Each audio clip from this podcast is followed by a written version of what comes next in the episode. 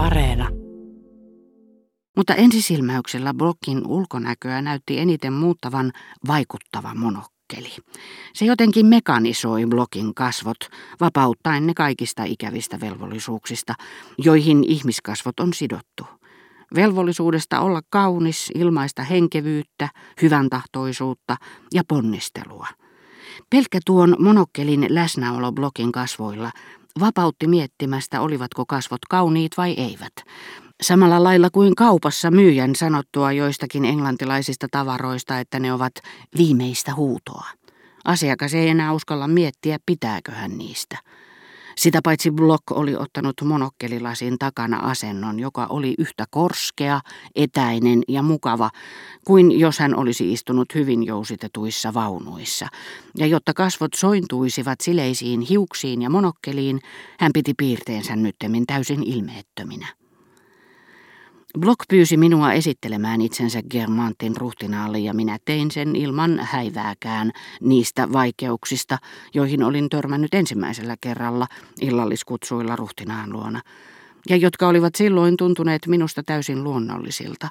Mutta nyt minusta tuntui hyvin yksinkertaiselta esitellä hänelle yksi hänen vieraistaan, ja vaikka minun olisi pitänyt tuoda mukaan ja esitellä hänelle yllättäen joku kutsumaton vieras, sekin olisi käynyt minulta helposti. Johtuiko se siitä, että minusta sitten noiden kaukaisten aikojen oli tullut vieras?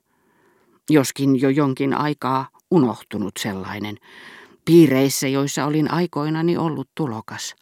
Vai johtuiko se päinvastoin siitä, että koska minä en ollut varsinainen seurapiiri-ihminen, Minulla ei ollut mitään heidän rasitteistaan sen jälkeen, kun olin päässyt ujoudestani.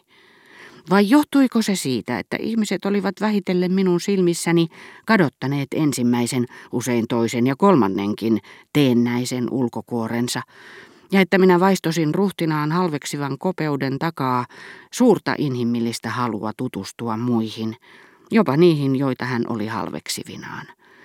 Vai johtuiko se siitä, että myös ruhtinas oli muuttunut, kuten kaikki nuoret ja keski-ikäiset röyhkimykset, joihin vanhuus tuo lempeyttä? Etenkin kun ne tulokkaat ja uudet ajatukset, joita he ennen vastustivat, ovat jo kauan sitten käyneet tutuiksi ja tulleet hyväksytyiksi heidän ympäristössään. Varsinkin, jos vanhuutta vielä tehostaa jokin hyve tai jokin pahe, joka laajentaa tuttava piiriä, tai jos tapahtuu kumouksellinen poliittinen kääntymys, niin kuin ruhtinaan tapauksessa Dreyfusin kannattajaksi ryhtyminen.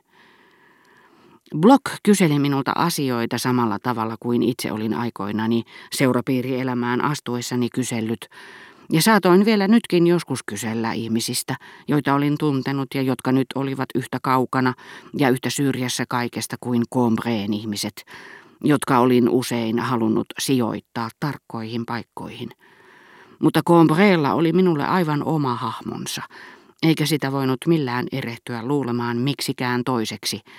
Se oli palapelin palanen, jota en ikinä saisi sovitetuksi Ranskan karttaan.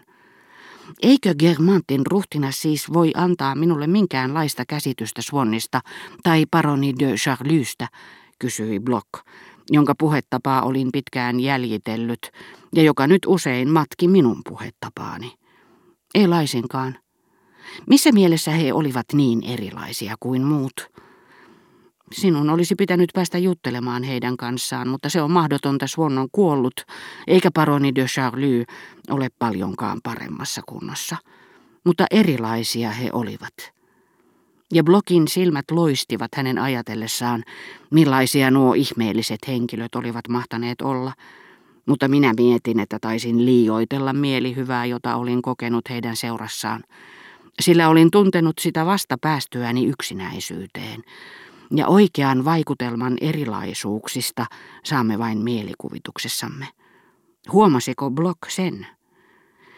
Sinä ehkä maalaat tuon kaiken minulle liian kauniiksi, hän sanoi, esimerkiksi näiden kutsujen emännän Germantin ruhtinattaren, Tiedän kyllä, ettei hän ole enää nuori, mutta ei ole kovin pitkä aika siitä, kun sinä puhuit minulle hänen ylivertaisesta viehätysvoimastaan ja hänen hurmaavasta kauneudestaan.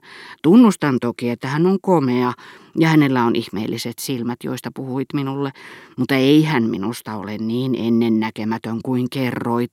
Jalosukuinen hän tietenkin on, mutta silti. Minun oli pakko sanoa blogille, että hän ei puhunut samasta henkilöstä. Germantin ruhtinatar oli näet kuollut, ja Saksan tappion köyhdyttämä ruhtinas oli ottanut puolisokseen entisen Rova Verderanin. Nyt sinä erehdyt. Minä katsoin tämänvuotisesta aateliskalenterista. Block ilmoitti minulle naivisti, ja sieltä löytyi Germantin ruhtinas, joka asuu tässä kaupunkipalatsissa ja on naimisissa erittäin ylhäisen naisen kanssa. Odota kun muistelen, tämä taisi olla Sidonie Duran hertuatar, omaa sukuaan Debo.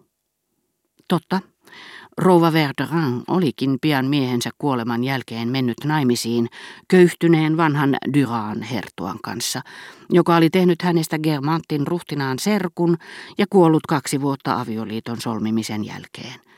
Tämä ylimenokausi oli ollut Rouva Verderaanille hyvin hyödyllinen, ja nyt hän oli kolmannen avioliittonsa kautta Germantin ruhtinatar, ja hänellä oli ylhäisöpiireissä korkea asema – joka olisi kovasti herättänyt hämmästystä Compreessa, missä Rue de Loison rouvat, rouva Goupilin tytär ja rouva Sazeran miniä, olivat vuosina ennen rouva Verderanin muuttumista Germantin ruhtinattareksi puhuneet irvaillen herttuatar Duraskasta kuin jostakin roolista, joka rouva Verderanilla olisi ollut teatterissa. Ja koska hän Combreen kastijärjestelmän mukaan kuolisi rouva Verderääninä, hänen uusi arvonimensä, joka ei de Loison rouvien mukaan voinut antaa hänelle mitään uutta valtaa seurapiireissä, teki heihin oikeastaan vain huonon vaikutuksen. Hänestä juorutaan, kuuluu ilmaus, jota sovelletaan kaikissa piireissä naisiin, joilla on rakastaja, ja ylhäisöpiireissä sitä saatetaan käyttää myös naisista, jotka julkaisevat kirjoja, ja Combreen porvariston parissa taas naisista, jotka tekevät tavalla tai toisella epäsuhtaisia naimakauppoja. Rova Verderäänin mentyä naimisiin Germantin ruhtinaan kanssa häntä pidettiin varmasti vääränä Germanttina ja huijarina.